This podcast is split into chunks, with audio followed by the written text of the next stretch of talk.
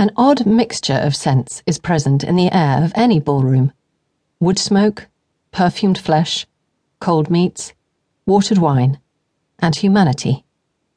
Charlotte had forgotten the precise combination of pleasant and unpleasant aromas.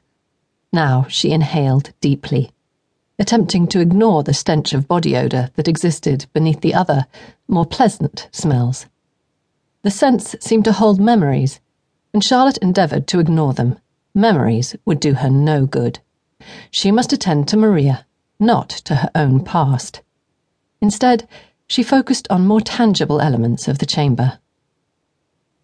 Two large fireplaces loomed at one end of the ballroom, and the sheer number of wax tapers, probably donated by Lady Catherine, who never attended a public ball but who liked to make her charity known, lent a feeling of opulence to the assembly.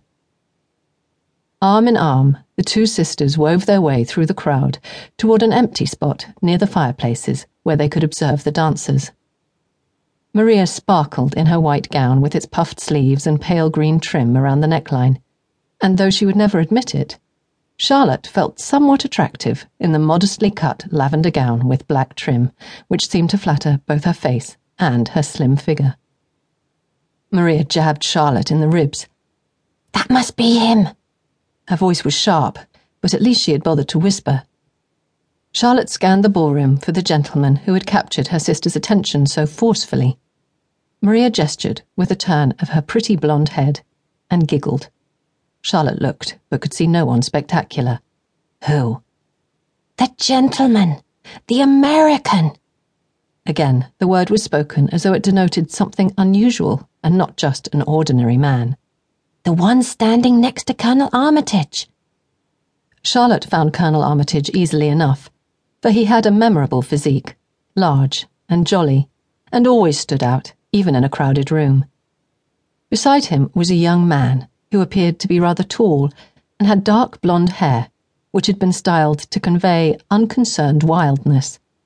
She was certain that such perfectly tousled wildness actually took his valet hours to achieve.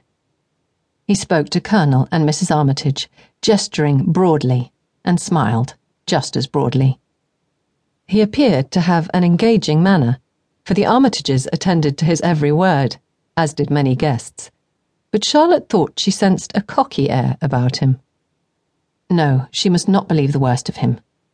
Not yet. Perhaps her own poor experience with gentlemen was colouring her opinion of the young man. He looks quite. She searched for the word. Nice.